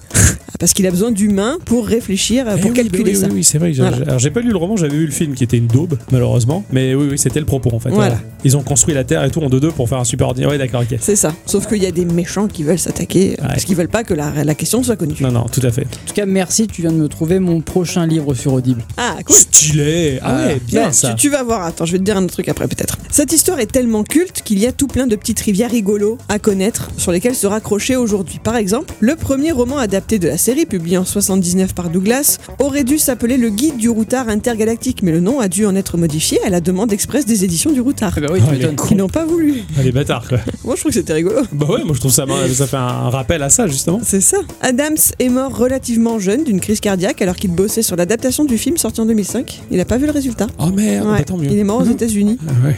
Depuis, chaque 25 mai, un hommage lui est rendu avec le jour de la serviette. Est-ce que vous avez entendu parler de ça? Ça Le. Towel Day. Euh, pas trop. Ce jour-là, ces fans du monde entier sont invités à sortir avec une serviette de bain avec eux, voire à se réunir dans des conventions. Alors pourquoi une serviette de bain? Le savez-vous du coup? Bah, ça fait fuir certains extraterrestres pas cool dans l'histoire. Eh bien oui, c'est vrai, parce que selon le fameux guide, justement, la serviette est THE accessoire absolument indispensable à tout voyageur interstellaire, surtout pour les plus intrépides, et ce pour plusieurs raisons que je cite. Tout d'abord, c'est un excellent moyen de s'envelopper dans une certaine sécurité. Deuxièmement, sa valeur pratique dans les batailles contre les frimas de la froideur planétaire. Vous pouvez vous étendre dessus pour bronzer si vous n'êtes pas dans la froideur planétaire. Vous pouvez vous cacher derrière si votre environnement est dangereux. Plus important encore, vous pouvez l'agiter en signe de détresse et bien sûr sécher avec si elle est encore assez propre. C'est beau quand même. C'est vrai que c'est un pratique pour devenir invisible. Ouais. Bah oui, tu te caches derrière et on te voit plus. toi, plus. Exactement. invisible. Voilà. Je sais que dans le film, les extraterrestres attaquaient, puis l'autre il sort euh, une serviette, mais par accident, et les Mm. extraterrestres sont juste, oh non, une serviette, et ils s'en vont. C'est- con. À savoir que le 25 mai, c'est d'ailleurs le Geek Pride Day depuis 2006, cette date regroupant d'autres événements importants tels que la première projection de Star Wars au cinéma en 77, Ah ouais, classe. ou ça reporte aussi au glorieux 25 mai évoqué dans les annales du disque monde de Terry Pratchett. Ouais. Ce jour qui sauva Ankh-Morpork, la ville la plus grande et fameuse du disque monde, celle, et ça devrait vous plaire, où l'on rencontre le plus de nains. Super. Ah ouais. Ah, moi je suis à fond. Donc avant de conclure sur le nombre 42, sachez que les épisodes radiophoniques ont été traduits par un fan français avant les années 2000. Il a réussi à les faire enregistrer avec un tout petit budget pour l'époque. Je crois qu'il avait 20 000 francs, donc ça fait moins de 3 000 euros. C'était enregistré par le conservatoire de Brest, il me semble. Enfin Oh bon, c'est- presque du fait maison, c'est- Ouais. c'est ex- extraordinaire. Et ils sont écoutables sur son site internet, levoyageurgalactique.com. C'est génial. Ouais, c'est vraiment super. Ah, ça tue. Voilà, et comme c'est quand même quelque chose qui date d'avant des années 2000, enfin, je, je- c'est pas c'est chou quoi, c'est dans son jus, c'est c'est- Ouais, extraordinaire quoi. Ouais, c'est c'est une belle performance pour l'époque où il y avait peut-être un peu moins de moyens et de facilité de Et diffusion. puis, je veux dire, voilà, tu, tu connais, euh, tu connais le guide du voyageur intergalactique aujourd'hui, mais c'est vrai que dans les années 90, ça n'avait pas autant de succès en France. Donc le mec, il a fait son site, il a fait son, tout, C'est ça. tout son beurre 2000, autour. il a sorti ça pour Voilà. faire essayer de, de popper ça au grand jour, c'est c'est pas Voilà, mal. il fait toujours le Towel Day, enfin tu vois, c'est- Ah. c'est très rigolo quoi. Voilà. Il y a vraiment des gens fans et je trouve ça terrible. C'est classe. Voilà pour le nombre 42, erreur 404. Erreur 404. Sur le net, on le sait tous ou presque, on rencontre une erreur 404 quand une ressource demandée, généralement une page web, n'a pas été trouvée sur le serveur du site où l'on est en train de se promener. Il y a tout un protocole de communication qui se fait entre le serveur et notre ordinateur, le HTTP, le Hypertext Transfer Protocol en anglais, et il y a plusieurs erreurs prévues dans ce protocole, chacune ayant donc un numéro attribué. Il y en a d'autres types, bien sûr, la 400 par exemple, Ouais. la bad request, qui indique à l'utilisateur que le serveur ne peut pas comprendre ou traiter sa requête en raison d'une erreur du côté utilisateur justement. Genre t'as mal écrit ton truc quoi. Ah, d'accord. Il y a aussi la 503 qui est assez connue. C'est pour le service Unavailable qui nous explique que le serveur n'est pas prêt à traiter la requête généralement bah, parce qu'il est éteint. Ah, super. Ou inaccessible parce qu'il y a de la maintenance ou de la surcharge ou voilà. Bref, je vous apprends rien normalement en vous expliquant qu'en panne il peut y avoir sur internet, savoir le code erreur de- du protocole HTTP, ça peut grandement vous éclairer sans avoir besoin d'appeler votre IT en lui disant juste internet il marche pas. Ok, oui. Voilà. Tant qu'il te répond pas, c'est normal qu'il marche pas parce qu'il a pas de jambes. C'est que c'est un. Oh, c'est que c'est un bon, c'est que c'est pas un fumiste. ouais. Bravo. Bon alors pourquoi la 404 Pourquoi la 404 est-elle la 404 et pas la 526 mettons? Bien il y a une légende qui l'explique. Ah. Même si elle est apparemment fausse car démentie par Tim Berners-Lee lui-même. Je vous la raconte quand même Ah du bah coup. oui. Bah. Soi-disant au CERN, que vous connaissez bien, hein, on en a parlé pour Proton Mail Tout par exemple. fait. Vous savez donc déjà que c'est en Suisse et que c'est là-bas qu'a été mis au point Internet, enfin, pardon, le World Wide Web dans les années à la louche fin 80, début 90. Et bien là-bas, les chercheurs auraient été excédés d'aller sans cesse relancer un serveur défaillant installé dans le bureau 404, surnommé Ah, mais la oui. pièce maudite. Oui, c'est vrai, c'est vrai la légende, d'accord. Voilà. Alors c'est plus rigolo comme origine que juste devoir se dire que ça a été guidé par des considérations pratiques et fonctionnelles. Hum, Voilà, qui fait mais- que bah, après 403, il y a quoi Bah 404, Voilà, ok, bah, c'est bon, merci, au revoir. D'ailleurs, en farfouillant pour cet instant culture, je suis tombé sur une 404 qui m'a fait rire, justement, du site français du voyageur intergalactique. Ah Qui disait toutes nos excuses, mais il semble que ce lien soit cassé, rompu, annihilé. Bref, il lui est arrivé malheur. C'est triste, mais dans l'absolu, je veux dire, comparé à toutes les choses horribles qui arrivent chaque jour dans ce monde pourri, ce n'est qu'un simple incident, une broutille. Sympa. Ça m'a trop fait Sympa. rire. Vous en C'était faites. ça le screen alors, d'accord. Ah, ok.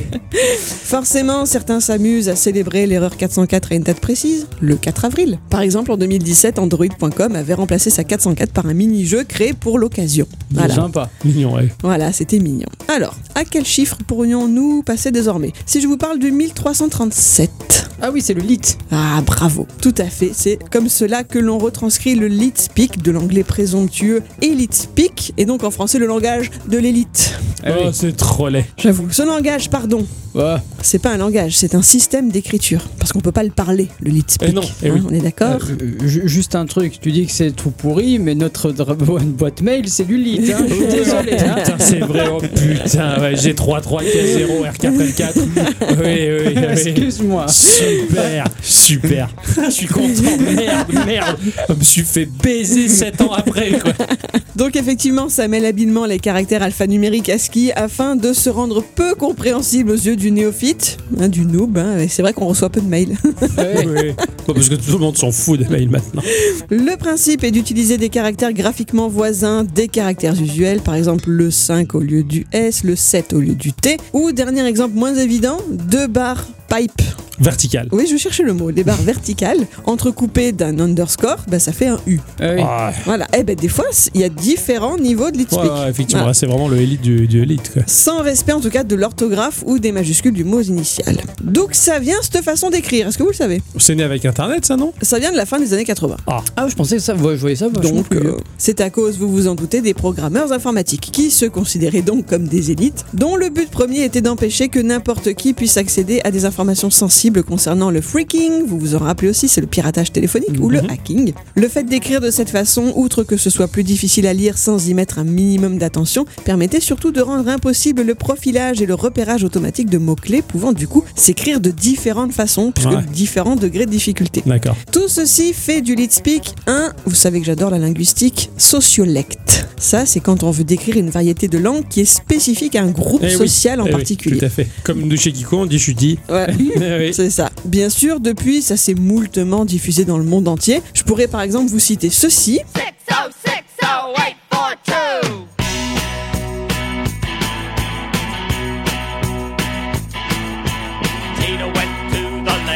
6060842. La chanson 6060842 du groupe américain B52. Voilà, je le dis à la française. Sorti en 79. Les chiffres ici voulant dire go-go bar en lead speak. Ok, Voilà. ah ouais, d'accord. Putain, Ah, Ah. ils ont même fait ouf. une musique dans ce langage-là. Ah bah, et les titres de l'album Reanimation de Linkin Park sont également graphiés en lead speak. Incroyable. Depuis 2010, lorsque vous voyez une pub pour une Freebox, Ouais. celle-ci a toujours l'heure 1337 d'afficher Ah sur bah son oui. interface. Et de même, je ne le savais pas, le prix du forfait initial Free Mobile a été fixé symboliquement à 13,37€ hors taxe, ce Incroyable. qui fait du 15,99€ TTC. Ouais, c'est marrant. La prochaine fois que les mecs de Boeing m'appellent, je leur en reparlerai. Ouais, vous êtes pas assez geek pour nous, les mecs.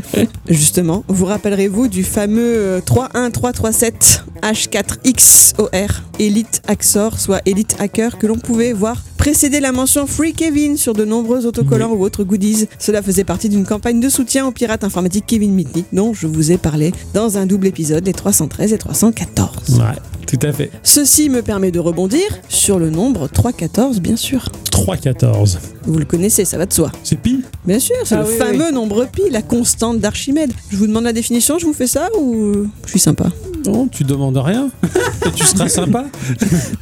C'est le rapport constant de la circonférence d'un cercle à son diamètre dans un plan euclidien. Bien entendu. Voilà. C'est une position euh, de chutis, ça, non Euh, sans doute. Euh, ça a dû finir dans le bon, ouais, euh, histoire de faire comprendre les maths au, au Euh, plus teubé, quoi. Même en position euclidienne. Ah bien Les maths au plus teubés, nous on n'est même pas foutu de comprendre ça quoi. Eh, ma foi, écoute, hein. Chez les geeks matheux, on célèbre le P-Day le 14 mars, puisqu'en anglais on écrit 3.14, cette date-là. Eh oui, d'accord. Voilà. Oh putain, et ils fêtent le jour de pi, les mecs Ouais, ils se, ils se font des tartes avec le symbole pi dessus. Incroyable. C'est vraiment. Qu'est-ce qu'on s'amuse hein, chez les mecs Alors, justement, quand on se sert du nombre pi, qu'on aime le nombre pi au point de lui fournir une teuf un jour précis, forcément, c'est qu'on est plutôt du genre à rentrer dans le détail. Donc attention, on parle plutôt de la journée de l'approximation de pi à trois chiffres en base décimale. Oui, oui, Ah, oui, vous oui, passez oui, là, là, là, là, là, là. pour le coup, je comprends parce que vu que bah, c'est infernal ce chiffre-là, oui, oui, bah oui, c'est que après. Si tu fais une tarte pour faire pi, enfin, il va te falloir une table de 20 000 km, quoi. C'est c'est infaisable. Donc il faut raccourcir pi. Voilà, mais ça me fait rire. C'est l'approximation de pi. C'est Euh, ça. Faut pas déconner quand même. Et si tu fais pi au carré, tu vas aux toilettes. À pi près. On peut aussi célébrer pi le 22 juillet, figurez-vous. Ah bon? Ouais, parce que 22 multiple. divisé par 7, c'est une approximation diophantienne de pi utilisée depuis les mathématiques de la Grèce antique. Donc cette fois-ci, vraiment, ne me demandez pas de détails, je vous en conjure. Ah si, je t'en demande. Ouais, là, je vois bien, là. Je te renvoie à la page Wikipédia. Sympa. Heureux hasard ou alignement des planètes taquins, il y a au moins deux personnalités remarquables reliées à Pi et au 14 mars. Mhm. Einstein est né le 14 mars 1879. Oh putain, incroyable, il était destiné, quoi. Et Stephen Hawking, lui, est décédé le 14 mars 2018. Incroyable. C'est fou. hein. Pour conclure et voir un peu vos connaissances geek techniques, je vous propose un petit jeu. Je vais vous donner des nombres et ils sont tous en rapport avec du matériel geek. Vous serez capable de les retrouver On va voir ça. Alors, ça va être pointu, on va commencer simple. Si je vous dis 61-28. L'Amstrad CPC, commercialisé en 85, qui aura connu un très très gros succès auprès du grand public grâce à son prix modique équivalent à moins de 1900 euros de maintenant. Sympa. Petite histoire drôle que j'ignorais, le seul souci de cet ordi, c'est qu'il fonctionnait avec des disquettes 3 pouces et non des 3 pouces et demi, qui étaient peu évidentes à se procurer. Un 1er avril, il y a un journal qui a annoncé la sortie imminente du CPC 5512, un 6128 avec des disquettes 5 pouces 1 quart, avec euh, un joli photomontage à l'appui, et les gens ayant tant cru que cette vanne a eu pour conséquence le gel des ventes du 6128 pendant une semaine. Et donc, il y a eu un procès de la part d'Amstrad. Mais non, mais non, c'est fou. Ah, c'est fou. Oh, c'est allé super loin, quoi. Oh la vache. 4004. C'est le tout premier microprocesseur jamais commercialisé. Mis au point à partir de 69, vendu en 71, c'est la première intégration réussie d'une grande partie des fonctions d'un processeur sur un seul et unique circuit intégré. Et on la doit à... Qui c'est qui a fait le premier microprocesseur? Intel Tout à fait. Ah oui, d'accord, je pensais que tu cherchais un nom. Je Non, pense je- aussi, je me suis aussi- rabattu sur Intel. Aussi vache. 232. Si je vous dis le Portcom, c'est le RS232, le port série appelé Portcom sur les OS de MS-DOS et Windows, que l'on trouvait sur les ordi à partir de 80 jusque dans les années 2000. Il s'est fait remplacer par qui? Bah, par Euh, USB. Windows. Eh oui, le port ouais. USB. C'était la toute première interface standardisée d'entrée et de sortie. Quittons le hardware pour le software. 95-98. Bon, bah, ça, c'est Windows. Et voilà, la génération de Windows arrivant juste avant XP, qui aura accompagné nos premières heures de geekage. Oh oui. Ou, si je vous dis 3.11, peut-être que... Non, Ah, non, Windows. non, j'ai Non. pas connu le 3 points. Enfin, Non, non. si, à l'époque, je l'ai vu euh, À chez les moi. voilà. Ah, moi chez les secrétaires. Voilà. Voilà, dans, dans les cabinets médicaux et compagnie, ouais. Voilà, c'est ça, le 3.11, première version de Windows, qui avait quoi comme particularité Est-ce que vous le savez? Chaque fois que tu ouvres une fenêtre, c'est Ça bugué ça, ça plantait, ouais. C'est la première à avoir le réseau intégré. Ah, ouais, d'accord. Oh putain, quelle autre époque. Et alors, encore plus pointu pour finir, la 4.10. C'est la première publication d'Ubuntu. Oh. Alors, pourquoi est-ce qu'elle commence par 4 et non pas par un bet 1.0 Parce qu'ils la ont fait version beaucoup 4. avant. C'est la première version publiée. Mais avant, c'était des bêtas et des alphas. Non, c'est parce que les versions d'Ubuntu sont notées par année.mois. Ah, Donc, elle est sortie en octobre 2004. Ah, ouais. Vous le savez maintenant. Autre anecdote, cette première version s'appelle Warty Warthog, soit en français le facochère verruqueux. C'est mignon, hein Ah ouais, ça fait rêver ça. Euh, au- Au-delà de ça, j'ai testé la dernière mouture d'Ubuntu euh, en, en live CD parce que je voulais pas Ouais. l'installer. C'est classe. Elle est ultra puissante. Ah ouais. Elle est ultra puissante. Mhm. Ouais, je sais. Et puis halluciné. et puis c'est beau, c'est super beau. C'est par toujours beau, hein, Ah ouais, Ubuntu, non, hein. vraiment Ubuntu ça claque, ça, ça déboîte La tout. quoi. version 23, elle est ouf. C'est la, bah, je te dis, c'est le fait que la Ouais, suite 23. Adobe. 23 2023. Ah ouais. Ah oui. Ah ouais. C'est juste le fait qu'Adobe ne tourne pas là-dessus parce que sinon, mais je serais que là-dessus, je dirais radio Windows quoi. ça me fait tellement plaisir de faire ça. Ouais, c'est terrible. Bon, bravo, vous en êtes quand même pas si mal sorti. Oui, au on a répondu à rien. J'espère que ça vous aura rappelé deux trois souvenirs. Mais Mais du coup, euh, t'as pas parlé euh, du 4 Non, je me suis dit que celui-là, il était trop basique. Ah, d'accord. le May the d'accord. Force. Euh, évidemment, le seul que je connaissais, C'est ça. euh, trop basique. hein. Après, je vous ai épargné tous les numéros de calculette, euh, hein, Oui. des trucs, euh, euh, le genre il y avait aussi, je pouvais vous sortir les chiffres de Lost, euh, ou euh, tu vois, il y avait plein de Ah trucs oui, comme non, ça. ça, Ah. J'imagine que ça déborde de chiffres. Ah, c'est marrant, c'est marrant. Tiens, ok. La numérologie dans la geekerie, c'est rigolo. Avant de se séparer, les enfants, on va faire un petit tour dans l'instant Ixon. À lui. À moi. Ça claque, c'est l'instant Dixon. L'instant de qui? À moi.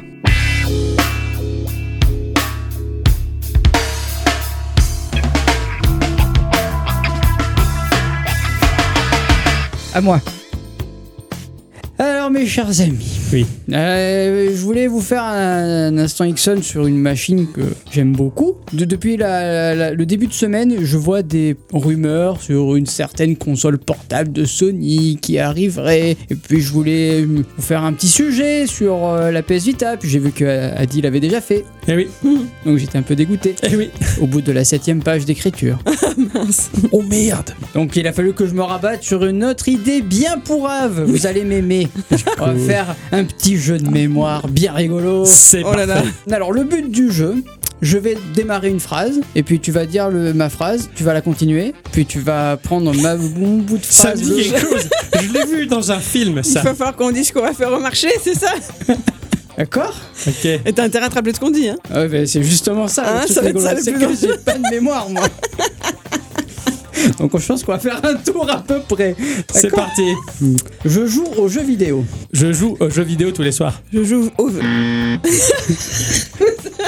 Ça commence très bien. Ça commence très très bien. Je joue aux jeux vidéo tous les soirs et tous les matins. Je joue aux jeux vidéo tous les soirs et tous les matins en buvant mon café.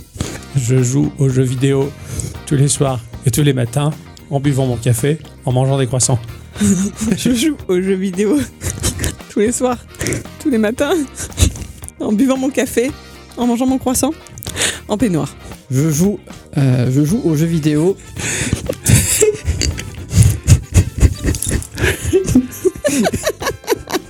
C'est Je la, suis la- foutu, c'est déjà. la fin de journée. euh, C'est tous les- Hein la fin de la Je journée. maîtrise oui. pas Je joue aux jeux vidéo tous les soirs et tous les matins en buvant mon café et en mangeant des croissants. En peignoir. Il est pas cool Mais sinon, on finit trop vite. Je joue. je Mais joue. il a pas dit de phrase Ah oui, pardon. Ah oui. C'était facile sinon. Euh, donc, t- euh, jeux vidéo tous les soirs en peignoir. Sans En me lavant les dents. Ok. Ah putain, tu bois le café, tu manges et tu te Stylé. laves les dents quoi. Ah. Je joue aux jeux vidéo. Tous les soirs, tous les matins, en prenant mon café, en mangeant des croissants, avec un peignoir. Non, c'est en peignoir. Bah, bah, Tout à l'heure, t'as fait pareil, je t'ai sauvé. Ah alors, bon? euh, Oui. En me lavant les dents et en me coupant les ongles des pieds. Je joue au... C'est trop dur, là c'est le début qui est Ah chiant. ouais. Je joue aux jeux vidéo tous les soirs, tous les matins, en buvant mon café, Hmm. en mangeant un croissant, Mhm. en peignoir, en me lavant les dents, en me coupant les ongles des pieds, avant de sortir. Je joue aux jeux vidéo tous les soirs et tous les matins en buvant mon café, mangeant un croissant en étant en peignoir, en me lavant les dents, coupant les ongles des pieds avant de sortir et j'achète une pomme. Je joue aux jeux vidéo tous les soirs, tous les matins, en buvant mon café, en mangeant un croissant, en portant un peignoir, en me lavant les dents, me coupant les ongles des pieds avant de sortir, en achetant une pomme pour aller au travail. Lui il fait ça, euh, c'est guinguette. Ah euh, Hein Hein bien Bon. la mémoire. Moi, ça marche bien, c'est facile. Je joue aux jeux vidéo tous les soirs, tous les matins, en buvant mon café, en mangeant mon croissant, en peignoir, en me lavant les dents, en me coupant les ongles des pieds, en- Je crois que... avant de sortir, m'acheter une pomme et aller travailler. Bien. Je joue, euh, je joue aux jeux vidéo tous les soirs, tous les matins en me lavant les dents et en allant au travail, c'est ça? Non, Ah mais merde. non. T'as perdu Je suis T'as- Attends, qu'est-ce qu'il a dit Il s'est perdu, il s'est noyé, il a, il a mis la fin au début. euh, oh putain. Oh non, mais t'es déconcentré, t'es déconcentré, je pense. Ah non mais c'est non mais j'ai pas de mémoire. euh, Ouais, ouais. c'est- C'est comme ça. Bon ben j'ai perdu. C'est moi qui ai gagné c'est moi qui ai gagné C'est moi la dernière Ah ouais, c'est la qui dernière. Ah, c'est moi, gagné, c'est nous qui avons Ah, gagné, On a battu le boss. Ah, c'est parfait. Bravo nous. C'est rigolo, mais ça, j'aimerais bien refaire un jour. T'as t'as bien aimé Ah ouais, j'ai bien aimé, ouais, j'aime j'aime bien faire ça, c'est c'est complètement débile. C'est les jeux que tu fais en vacances en voiture, tu sais, quand t'as c'est 4 heures ça, de route. Exactement. Bien joué, mon, mon, mon cher Ixon. C'était bien sympa. C'est ainsi que va se conclure cette émission, les enfants, et qu'on se retrouve bien entendu la semaine prochaine, comme toujours. En attendant, bah, j'ai envie de vous dire merci à tous et toutes d'avoir écouté cette émission jusque-là, et on vous fait des Bisous Ok, les rapports sont classés, le mail de... Ah, tiens, Roger, est-ce que tu es là? Euh, oui, je suis là. Qu'est-ce que je peux faire pour toi? C'est étonnant, tiens, je pensais qu'il était parti en pause. Hmm, il y a Thierry qui nous casse encore les couilles, on a bien l'intention de se venger, est-ce que tu veux rentrer dans la confidence? Ah bah oui, si c'est pour emmerder Thierry, c'est volontiers. Oui, je suis chaud. Qu'est-ce que vous lui préparez? Ah, je dis pas non pour lui faire un vilain coup à celui-là. Il nous casse les burnes à longueur de... Eh, il va aller imprimer des rapports à la photocopieuse d'un instant à l'autre. Est-ce que tu pourrais te cacher et imiter, comme tu sais si bien le faire, la voix d'un grand ancien? Ah ouais, pas mal, pas mal. Tu lui dis des choses ignobles, genre aller tuer sa mère, ce genre de truc. Tu es doué pour ce genre de conneries. Carrément, je veux bien. Je sais qu'il a tendance à flipper pour rien. Ça peut marcher. Ok, trop bien. Thierry se lève. Vas-y, c'est ton moment. Oh, cool, parfait, parfait. J'y vais. Euh, putain, comment il marche ce photocopieur? Ça marche avec le badge ou pas? Ah si, ça marche avec le badge. Euh, ok. Thierry, Oui, qu'est-ce que... Quoi? Thierry, est-ce que tu m'entends? Ouais, c'est- qui qui parle là? C'est qui qui parle? Allô, c'est qui? Silence, tu es le seul à pouvoir m'entendre. Quoi? Qui, qui c'est qui dit? Je suis Cthulhu le grand ancien. Quoi? C'est sans, sans déconner Chut, la ferme. Écoute-moi attentivement. Sous peine de mourir, tu dois réaliser ce que je te demande. Ok, d'accord. Je ferai tout qu'est-ce que je voudrais. Va tuer ta mère et bouffe-la avec un seau de mayonnaise. Quoi? C'est quoi? Sans transition, on revient sur le drame qui s'est passé dans un petit village de Meurthe-et-Moselle suite au drame de Monique Touvenin, dont les vestiges du corps ont été retrouvés, mutilés et à moitié dévorés, aux côtés d'un seau de mayonnaise à moitié vide. Tout de suite, notre reporter sur place.